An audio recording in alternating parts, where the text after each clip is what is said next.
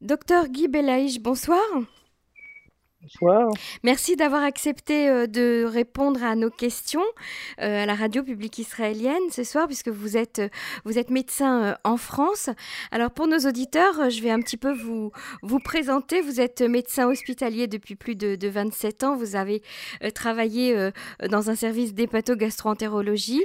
et puis vous, êtes, avez été très, très impliqué dans la prise en charge des victimes du, du Covid-19 en France. vous avez beaucoup euh, témoigné, vous avez beaucoup expliqué, en tout cas dans, dans les médias. Euh, et là, vous venez euh, de publier un, article, en tout cas, qui nous a interpellés, un article sur la mutation du, du, virus. Alors, on voulait vous demander quelques explications sur, sur cette mutation, en quoi cela consiste et, et quelles sont les, les, les conséquences de, de, de la mutation génétique du Covid-19. Alors, c'est pas moi qui l'ai publié, mais j'ai relayé une publication euh, mhm. euh, de, de, personnes qui, de, scientifiques, qui expliquent euh, que la mutation, qu'il y a une mutation génétique du SARS-CoV-2. sur bon son nom c'est le D614-6 et sur un acide aminé. Le plus important c'est qu'en clinique on avait, je l'avais un peu suggéré depuis maintenant plus de 2-3 mois puisque je voyais des malades qui étaient un peu différents depuis quelques mois il n'avait plus les formes habituelles euh, qu'on avait vues euh, au départ. Et je me posais la question d'une mutation génétique et elle vient de tomber. Donc c'est une mutation sur un acide aminé du génome. Mhm. Alors c'est la protéine S. La protéine S est la protéine qui permet à, au, virus de pénétrer la cellule. Euh, et qui permet à l'infection virale d'être peut-être plus prégnante et de, de changer aussi sa, sa, son mode de, ces symptômes quoi. Donc c'est plus, euh, on n'a plus le même SARS-CoV-2. On savait qu'il y avait des mutations qui étaient connues du SARS-CoV-2, il y a à peu près 30, 39, 40, 39 virus différents. On savait qu'ils étaient sous trois souches différentes, sous trois formes différentes. Le, simple petite grippe qu'on connaissait, euh, les formes très très sévères qu'on connaît malheureusement, qui donnent les, les formes les plus graves, et des formes intermédiaires. Et ce virus, on savait qu'il mutait. Ah, il avait muté déjà de l'animal à l'homme et là il est en train de muter dans l'homme lui-même avec euh, une mutation euh, qui serait sur l'interface du virus, euh, le génome qui permettrait la, la pénétration virale. Voilà. et, cette mutation, elle s'est faite de l'homme à l'homme, en fait. Hein. C'est-à-dire peut-être oui, avec je pense qu'elle se fait de chez l'homme. C'est ça. Et donc, en fait, c'est certainement dû au, transport, au voyage, au, déplacement des... Oui, c'est ça. C'est ça. Alors, quels sont les... Probablement. Quels sont les nouveaux symptômes de, ce virus qui a muté, alors? Nous, on les voit, c'est des formes euh, qu'on connaissait un petit peu au départ, des formes digestives qui étaient prégnantes au départ, euh, qui étaient associées aux formes euh, pulmonaire très sévère qui emportait les malades, puisque c'était la forme pulmonaire qui, qui tuait les, la mhm. plupart des malades, puisqu'ils mouraient essentiellement de formes pulmonaires avec des formes réanimation. On sait maintenant que c'est des formes pulmonaires associées aux thromboses, euh, puisqu'en fait, c'est pas que, euh, que des, des, syndromes pulmonaires, des pneumopathies, comme, on, comme des pneumonies ou des pneumopathies, on sait aussi que c'est des formes thrombotiques. Et là, moi, ce que je vois actuellement euh, depuis un petit moment, c'est des formes digestives, par exemple, avec des, des, des, des malades qui ont des symptômes digestifs à type de diarrhée au départ, qui sont des diarrhées banales, comme des gastroentérites, et qui parfois se compliquent euh, de, de, de, du ventre, donc des embolies d'artères et de veines dans les ventres, dans les artères et les veines du ventre, et qui se compliquent, elles sont là d'ischémie du mésentère, et donc euh, ça peut tuer ça aussi, mais dans une autre forme une forme abdominale. Donc on les met aussi maintenant euh, sous anticoagulants, ces malades-là. Euh, de la même façon qu'on mettait sous anticoagulants les malades euh, qui étaient euh, des formes pulmonaires. Ah, on les met aussi sous antibiotiques parce qu'il y a quand même une, un traitement du, du virus, je voudrais le dire. Euh, nous, avec plusieurs collègues médecins français, on a vu que, par exemple, l'azithromycine qui avait été euh, euh, que le professeur Raoult avait mis dans son protocole, je j'aime pas le mot protocole, mais dans son dans, dans sa bithérapie avec l'hydroxychloroquine, il avait parlé d'azithromycine, un macrolide qui est en fait un médicament qui utilise depuis très très longtemps en Corée. Euh, les, nos amis asiatiques euh, connaissent très bien ce, ce traitement et l'utilisent depuis très très longtemps avec le masque, puisque eux ils se sont masqués depuis le départ. Euh, ils l'utilisent depuis très longtemps dans les dans les formes euh, pulmonaires de tous les virus en fait. Ils utilisent ça pour pour les virus qui ne sont pas forcément le COVID, mais qui sont d'autres virus comme le VRS. Ou ça. Donc on, le, le professeur Raoul l'a utilisé avec l'hydroxychloroquine. Ne parle beaucoup que de l'hydroxychloroquine. Les médias ne parlent, parlent essentiellement d'hydroxychloroquine, mais nous, médecins en France, certains médecins, pas tous, on a vu que l'azithromycine mm permettait de, de traiter ces malades-là avec les anticoagulants ou avec d'autres produits. Voilà. Alors, euh, quand, vous dites que, que le, le, le, virus euh, mute, on ne parle pas là de la charge virale euh, du virus Non, on ne parle pas de charge virale, non. La charge virale, c'est autre chose. La charge virale, c'est combien de virus dans l'organisme. Alors la charge virale, on sait que c'est que c'est important puisque plus on a charge virale, plus on a une forme euh, plus ou moins sévère. Mhm. Euh, bien qu'il n'y a pas de relation directe, en tout cas il n'y a pas d'études à ma connaissance qui montrent que plus on a une charge virale euh, très importante, on pense aussi qu'il y a aussi d'autres cofacteurs qui interviennent, en particulier des cofacteurs de comorbidité puisqu'on sait que les personnes âgées sont plus, plus touchées, les mhm. diabétiques, les personnes obèses. Donc il n'y a pas que euh, la charge virale qui intervient pour la morbidité de ce virus. Il y a d'autres cofacteurs. Alors ces cofacteurs sont probablement des cofacteurs euh, euh qui, euh, l'hypothèse, ça serait que par exemple il y ait dans le microbiote intestinal ou ailleurs des bactéries qui seraient attrapées par le virus, puisque le virus est, bactériophage, c'est-à-dire il mange des bactéries et donc il y aurait des échanges génétiques qui seraient, et à ce moment-là, euh, euh, la, la, maladie serait une maladie viro-bactérienne, et à ce moment-là, ce qui expliquerait les formes septiques, euh, formes de thrombose et tout ça? Alors la, charge virale, elle peut être, même avec cette mutation, forte, moyennement forte ou, peu forte. Vous savez qu'actuellement en Israël, vous le savez certainement, euh, nous sommes dans une nouvelle vague, euh, une vague qui est mhm. beaucoup plus importante que, la première, contrairement euh, à la France. Malheureusement, je sais. Malheureusement, mais, mais, mais les symptômes sont moins présents, c'est-à-dire qu'on a beaucoup de personnes contaminées avec très peu de symptômes.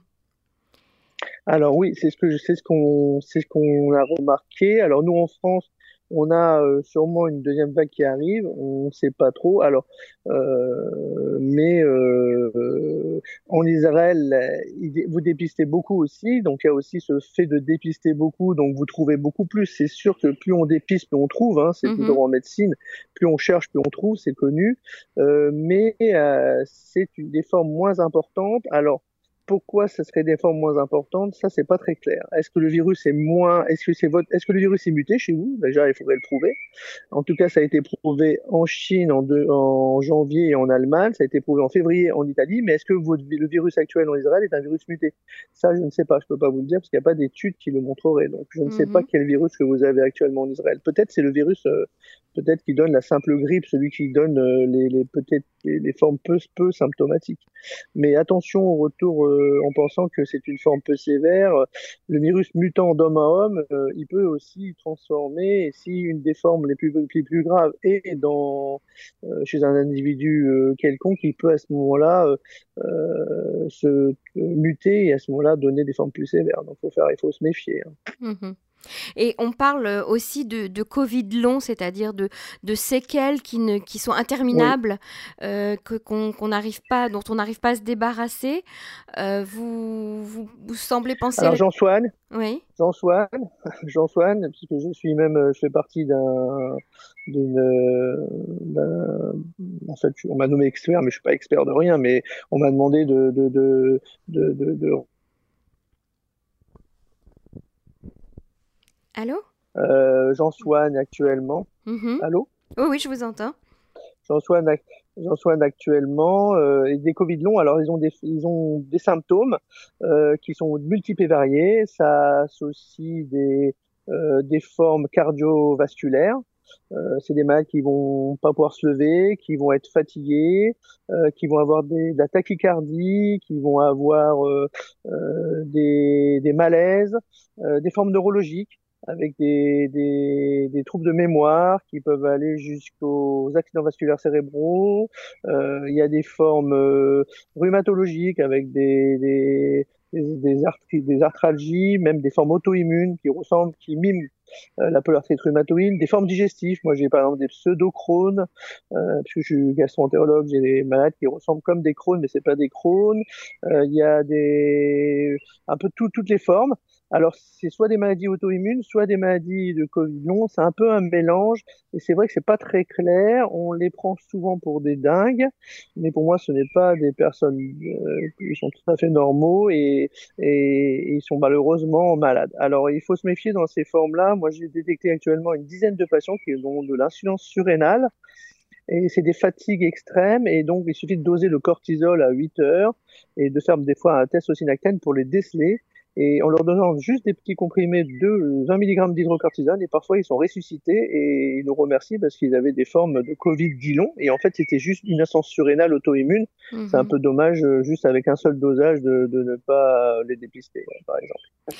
Docteur Guy Belaïch, alors lorsque l'on parle de, de mutation euh, de, de, du virus, du gène du virus, euh, ça veut dire qu'on on, on ne pourra pas mettre au point de, vaccin puisqu'il se transforme sans arrêt. Ça, c'est la question euh, difficile. Alors moi, je suis pas spécialisé vaccin, mais en fait, si, parce que le virus, euh, le virus de la grippe, par exemple, il mute aussi. Il mhm. mute et pourtant on a un vaccin chaque année. Oui. Donc c'est pas parce que le virus mute qu'on va pouvoir euh, parce qu'un vaccin c'est pas juste c'est pas juste on a on a on a pris le virus et on a euh, et on a fabriqué un vaccin. C'est pas que ça un vaccin, c'est aussi tout ce qui vient euh, avec le, le, tout ce qu'on associe au vaccin, c'est-à-dire les pas les excipients, mais les, les, produits qui vont permettre d'augmenter l'immunité. Parfois, on même on fait des multivaccins. Pourquoi on fait une multivaccin? Parfois, c'est pour augmenter l'immunité, c'est-à-dire on va peut-être euh, en même temps, on va peut-être créer un vaccin qui va associer le virus COV et peut-être un virus de la rougeole, je sais pas, je dis n'importe quoi parce que j'ai pas, je sais pas ce qu'ils vont inventer, mais mais un, des produits ou des, anticorps ou d'autres produits qui vont augmenter l'immunité. Et c'est par ce biais-là qu'on va créer un vaccin anti-COVID. Donc, il ne faut pas croire que s'il mute, on va pas avoir de vaccin. Moi, je suis pas convaincu. Par contre, ce qui est plus inquiétant, c'est plutôt le fait que c'est un virus qui agit par le, par le biais de la cellule, de la lymphocyte.